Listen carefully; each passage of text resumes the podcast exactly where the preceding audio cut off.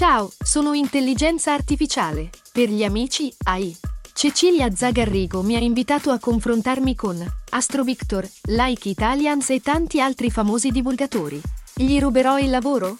Scopritelo ascoltando Intelligenza Reale.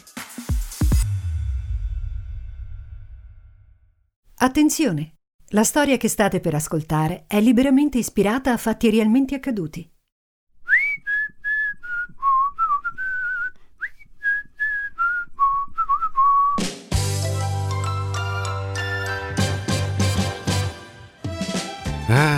Beata gioventù, avete riconosciuto questa sigla? I più giovani forse sanno a malapena di cosa sto parlando, ma per i bambini del mio tempo questo era il suono della felicità. Ma già, una specie di favola della buonanotte raccontata dalla televisione, ogni sera, per dieci minuti. Carosello, sempre pulito, sempre puntuale. Era la gioia dei bambini che se ne stavano incollati allo schermo e imbambolati davanti alle pubblicità sempre diverse, sempre divertenti, tipo Gringo, Maria Rosa, Miguel il Merendero, Caballero e Carmensita. Il mio personaggio preferito era un vecchio avvoltoio, Joe Condor, che pubblicizzava una nota marca di dolciumi. Col suo immancabile cappello, il vestito militare e il mirino ben piantato sul becco, Joe Condor ne combinava sempre una delle sue laggiù, nel paese felice e per un po' la felicità spariva. Ah, ormai lo sapete, non racconto mai niente per niente. Il caso di oggi, infatti, ha una certa somiglianza con le avventure del mitico Joe Condor, ma ve lo racconterò più tardi.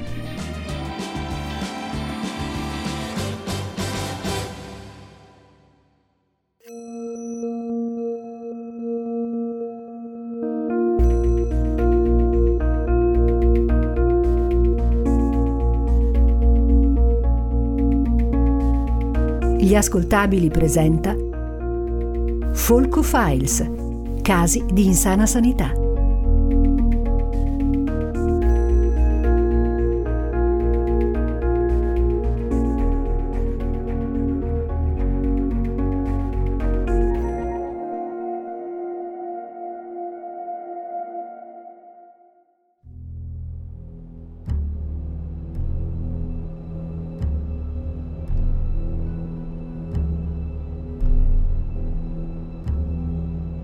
Cantami, o diva del pelide Achille, l'ira funesta che infiniti addusse lutti agli Achei.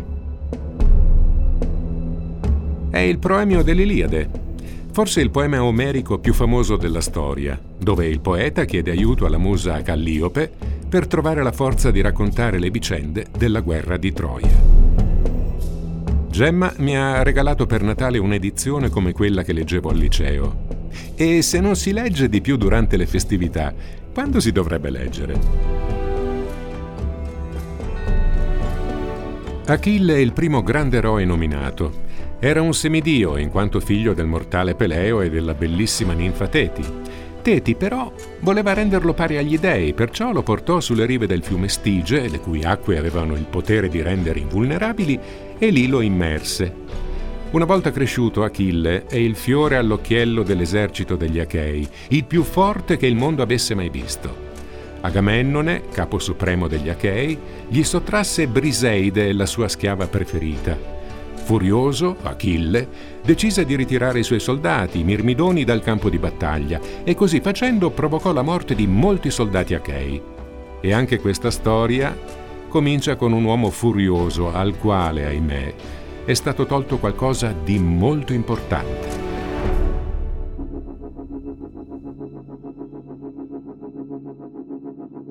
Lorenzo Tozzi, 64 anni, è un macchinista ferroviario.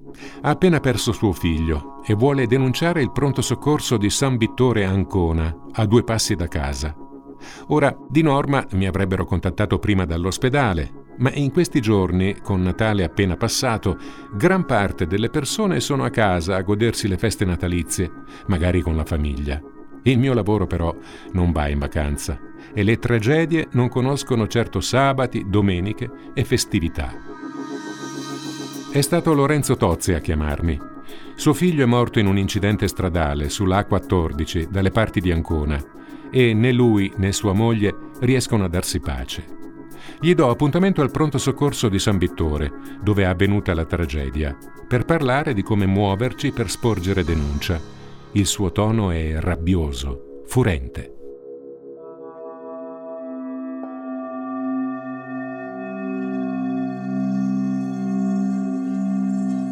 Quando muore un figlio, la coppia può reagire in modi diversi.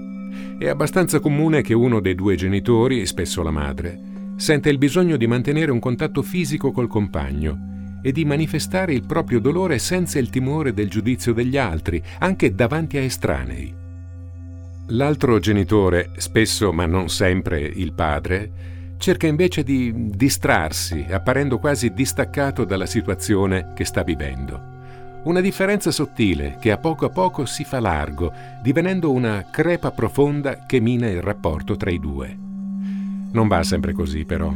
Altre volte la coppia si scopre vicina, condivide il proprio dolore e trae forza e coraggio l'una dall'altro, riscoprendo una nuova intimità e uscendone insieme, devastati certo, ma più forti.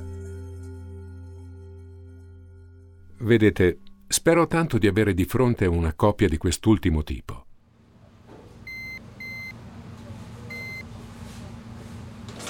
Nella sala ristoro del pronto soccorso c'è ancora l'albero di Natale. Invece delle palline è decorato con guanti in lattice colorati dai bambini che loro malgrado si sono ritrovati a passare qui parte delle feste. Il signor Tozzi è un uomo basso, stempiato, lo sguardo stanco. È solo, sua moglie non è venuta e la cosa mi fa provare una stretta al cuore. Non si preoccupa di alzare i piedi da terra mentre cammina verso di me. Lei è il risk manager, non è vero? Buongiorno, signor Tozzi. Mi permette intanto di farle le mie più sentite condoglianze. Beh, se risparmi convenevoli, dottor Scuderi, giusto? È con lei che devo parlare per denunciare questo questo schifo di struttura. Comincia a raccontarmi cos'è successo. Alle denunce penseremo dopo. Era. Era il 24 dicembre. Saranno state le 7. Io e mia moglie e Daniele stavamo andando da mia suocera per il cenone della vigilia. Andavamo pianissimo, le strade erano ancora ghiacciate. Eravamo quasi all'altezza dell'uscita di Ancona Sud, quando una macchina ci è venuta addosso e siamo stati sbattuti contro il guardrail. Io, io ero tutto intero, mia moglie pure. Daniele. Daniele aveva le gambe incastrate. Abbiamo aspettato non so quanto tempo prima che arrivasse l'ambulanza ed è lì che è iniziata l'agonia. Com'era Daniele prima di arrivare al pronto soccorso? Non riusciva a muoversi e e faccia conto che quando lo hanno spostato sul lettino è stato tutto un urlo. Però parlava, respirava bene. Quando siamo arrivati in ospedale è arrivato immediatamente l'ortopedico e poi, e poi gli hanno fatto gli esami del sangue, chissà quali altri esami. Mio figlio stava bene, dottore. Ricordo che avevamo scherzato sul fatto che il giro in ambulanza gli aveva fatto venire fame. Era con noi, era cosciente. E poi, e poi ha cominciato a stare male, a stare male sul serio. E innanzitutto era pallidissimo, era freddo e, e sudava, non riusciva a respirare, muoveva la testa in un modo, in un modo strano. Da lì poi non si è capito più niente, hanno cercato di rianimarlo e così in pochi minuti se n'è andato. Io voglio sapere chi lo ha ucciso, mio figlio, e chiunque sia stato deve pagare.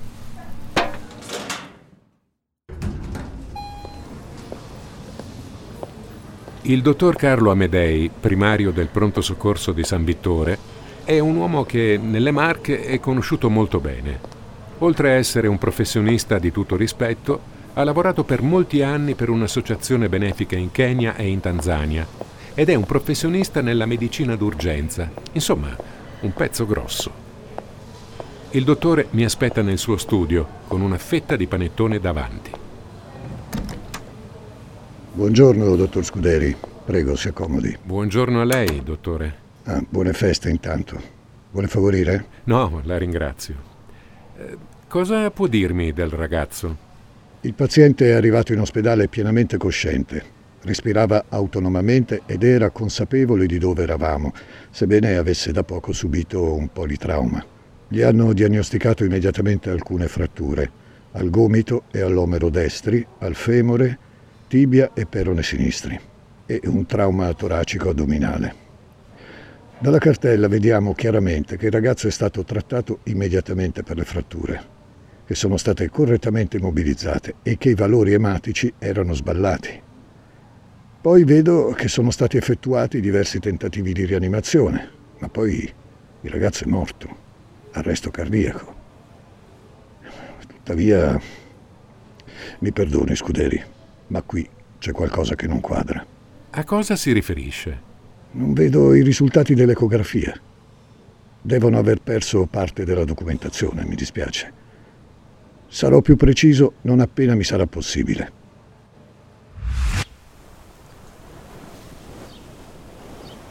A differenza delle corsie ospedaliere, il pronto soccorso è il luogo dell'imprevedibilità per eccellenza. In questi piccoli spazi il caso regna sovrano. I medici che ci lavorano sono specializzati delle emergenze e delle urgenze. Imparano a fornire ai pazienti un'assistenza di alta qualità nel minor tempo possibile. Hanno piena capacità decisionale sul dimettere o ricoverare il malato e possono consultare esperti di altri reparti se lo ritengono necessario. Per quanto siano preparati, però, i medici non sanno chi, come e quando varcherà le porte del pronto soccorso, né in che condizioni saranno i pazienti. Quando Daniele è arrivato al pronto soccorso di San Vittore, era un codice rosso. È stato visitato immediatamente e questo l'ha confermato sia il dottor Amedei sia il padre del ragazzo. Eppure qualcosa non ha funzionato. Sì, ma cosa? Tra l'altro, quando avviene una morte in pronto soccorso, per di più dopo un incidente stradale, il fatto viene rilevato dagli organi di polizia giudiziaria come morte da segnalare al magistrato. A quel punto il pubblico ministero richiede l'autopsia, non tanto per la necessità di individuare un colpevole, quanto perché la morte è avvenuta in quelle circostanze e finché i risultati non saranno condivisi, possiamo solo supporre.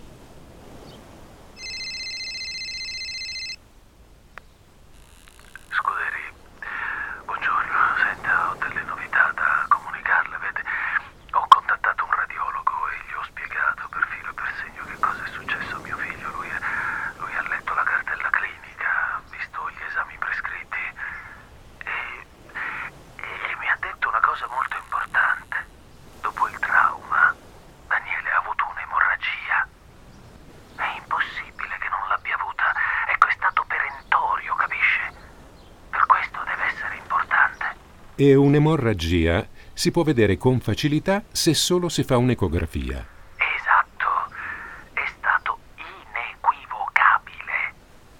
È impossibile che l'ecografia non abbia permesso di vedere l'emorragia. Io glielo dicevo, Scuderi, che qualcosa è andato storto. Devono pagare. Devono pagare tutti. Signor Tozzi, mi lasci parlare con chi di dovere. Capiremo cos'è successo e agiremo di conseguenza.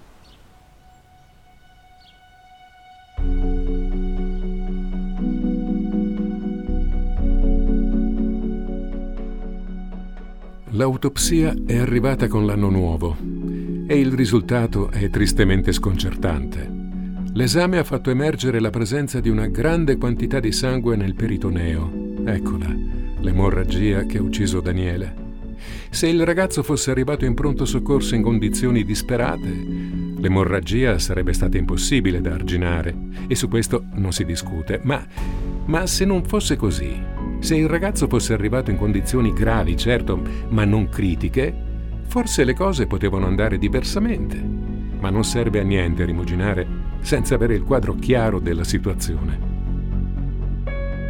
Non è stato difficile recuperare la lista del personale che era presente la sera del 24 dicembre al pronto soccorso di San Vittore. Pare che quella sera fosse di turno Anna Maria Rezza, ecografista. Sarà lei a spiegarmi cosa sia successo quella sera e perché i risultati dell'ecografia non sono ancora stati esaminati.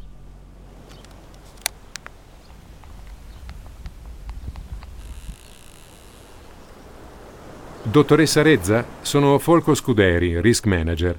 Lei è l'ecografista, è corretto? Com'erano le condizioni di Daniele quando è arrivato al pronto soccorso?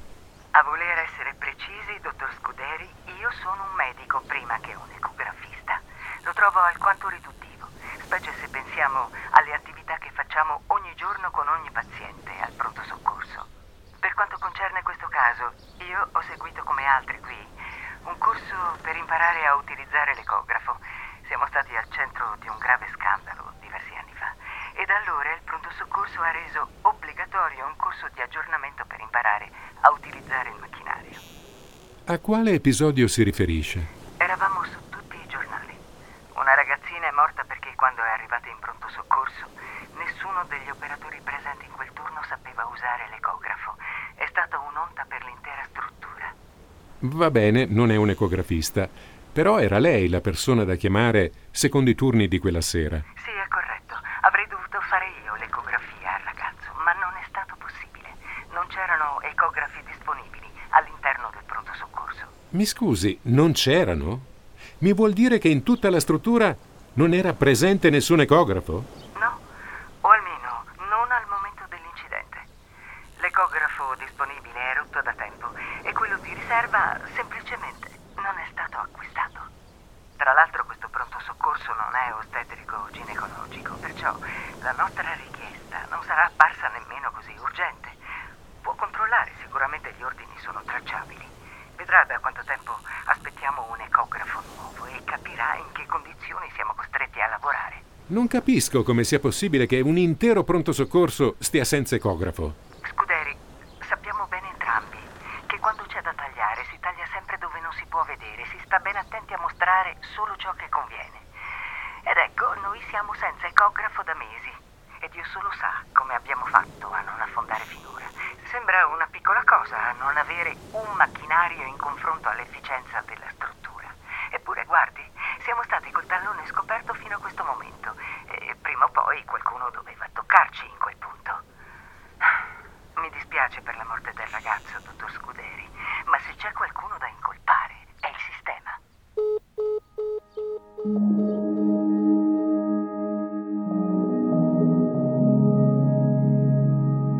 Nell'Iliade è Patroclo a convincerlo a riportare i mirmidoni in battaglia.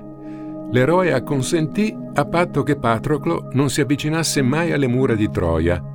Patroclo, tuttavia, non lo ascolta. Indossa le armi e l'armatura di Achille e cerca di scalare le mura, ma viene ucciso da Ettore, principe troiano. La morte del compagno è insostenibile e Achille decide di tornare in battaglia, mosso da un'unica volontà, annientare il principe troiano e vendicare la morte di Patroclo. I due si affrontano a duello. Achille uccide Ettore, che prima di morire gli predice che anche lui morirà presto.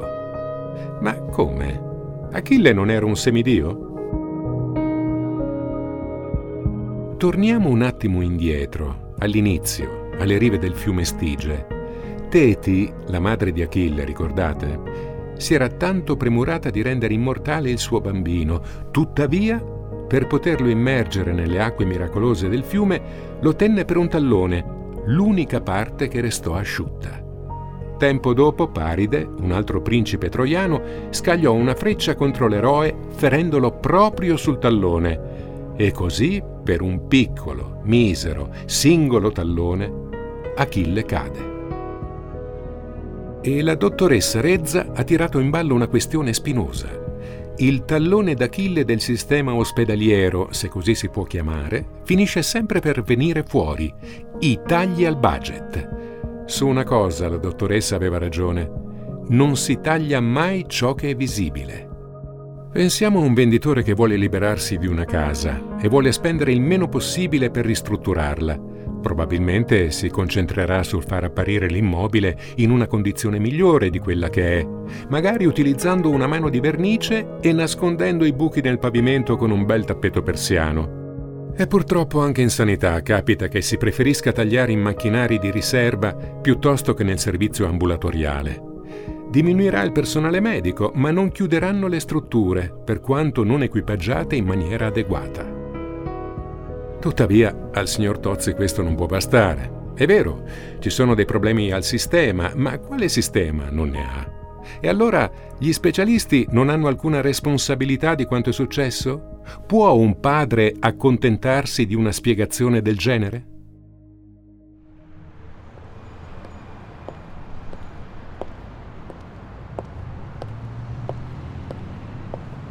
Dottoressa Rezza, com'erano le condizioni di Daniele quando è arrivato in pronto soccorso?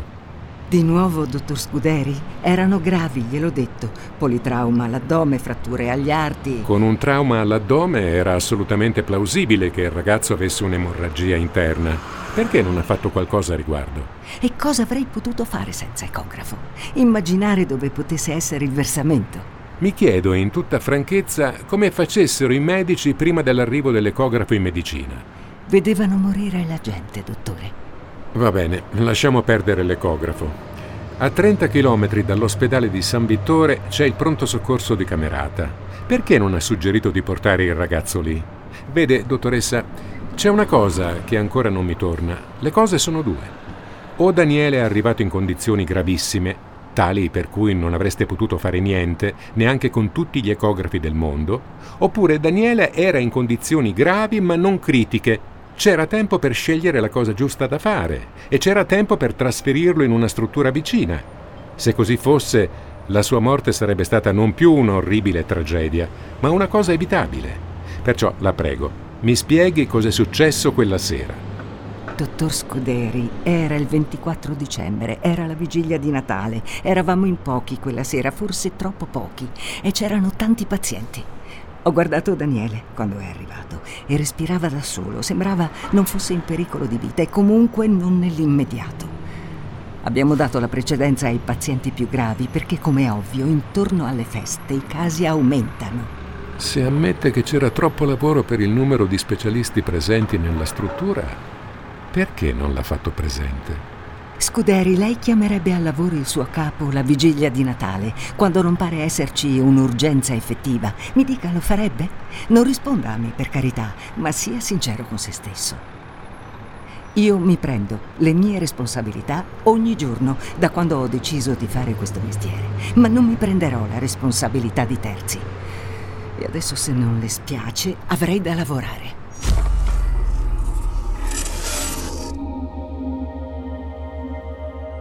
Gli sketch di Carosello con Joe Condor terminavano tutti allo stesso modo. Il gigante amico risolveva il problema creato da Joe Condor, dopodiché prendeva per la collottola il povero avvoltoio. Dopodiché Joe Condor strillava frasi come Non c'ho il paracadute! e il gigante amico lo faceva precipitare e il povero uccellaccio veniva sconfitto. Ecco, il punto è questo. Ho sempre trovato strano che Joe Condor si lamentasse per il fatto di non avere un paracadute. A che servirebbe un paracadute a un condor? È un uccello. Dovrebbe già sapere volare, no? Dopotutto. Ecco, mi continuo a domandare se la dottoressa Rezza fosse davvero così impossibilitata dal rendersi conto che il ragazzo avesse un'emorragia in corso ed eventualmente scoprire dove.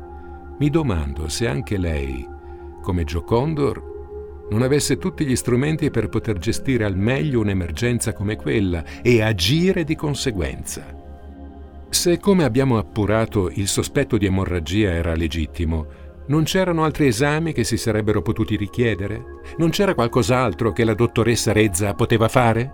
Penso all'anamnesi una parola antichissima che c'era ben prima dell'invenzione dell'ecografo o della TAC o della risonanza magnetica.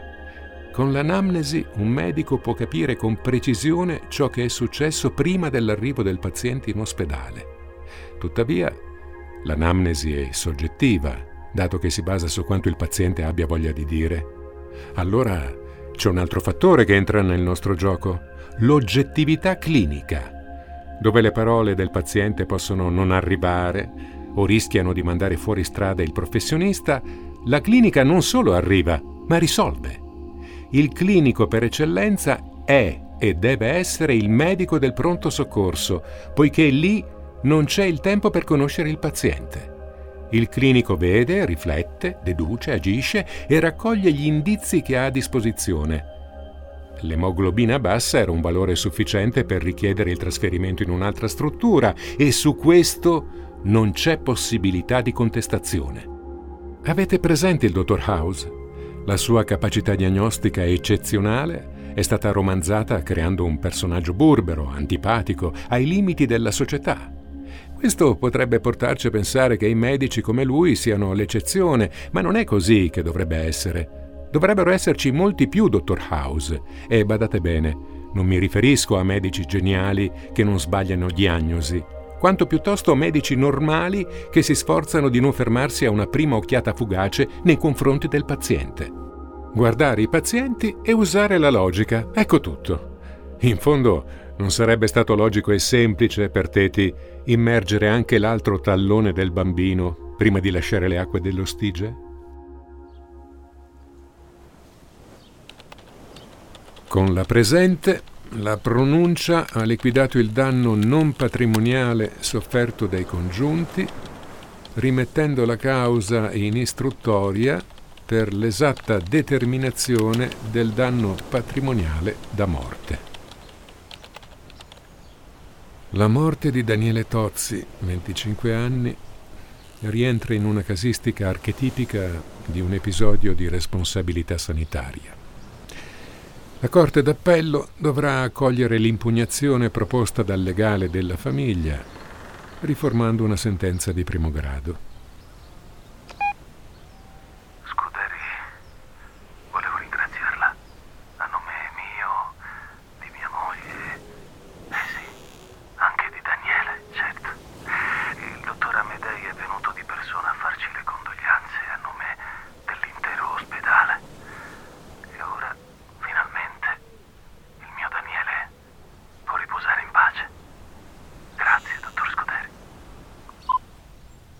È stato un anno difficile, pesante per tutti. La responsabilità in ambito sanitario, lo abbiamo visto insieme molte volte, è un terreno scivoloso nel quale le cose non sono quasi mai come sembrano. Mi domando cosa spinga oggi un giovane uomo o una giovane donna a intraprendere questo mestiere. La fama? L'amore per il prossimo? Lo status sociale? Vero è che questa professione è cambiata moltissimo negli ultimi tempi. Vuoi per le nuove tecnologie, vuoi per i turni massacranti e la scarsezza di personale, o magari, diciamolo chiaro e tondo, per il fatto che i pazienti oggi non si fidano più come storicamente hanno sempre fatto. E con le denunce dietro l'angolo, forse i nuovi professionisti compiono un atto d'amore più grande di quanto facessero anni fa. Che coraggio ci vuole. Forse è arrivato il momento di lasciare spazio ai giovani, accettare che abbiamo fatto il nostro, guardarci indietro soddisfatti per quanto compiuto, che è tanto ed è stato fatto bene. Forse questo ambito ha proprio bisogno che i dinosauri se ne vadano. Per quanto mi riguarda, mi prenderò una pausa. È da tanto che io e Gemma volevamo prendere la moto e allontanarci un po', quel tanto che basta per schiarirci le idee e decidere del futuro. E poi, bah, chissà.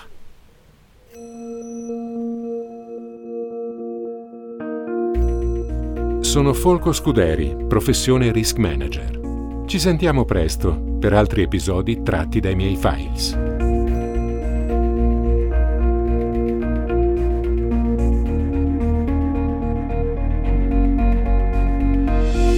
Folco Files è una serie originale degli Ascoltabili a cura di Giacomo Zito, ispirato da Flaviano Antenucci. Questa puntata è stata scritta da Martina Marasco, editing e sound design di Francesco Campeotto e Alessandro Livrini. Prodotto da Ilaria Villani e Giacomo Zito. Tutti i diritti riservati per gli ascoltabili.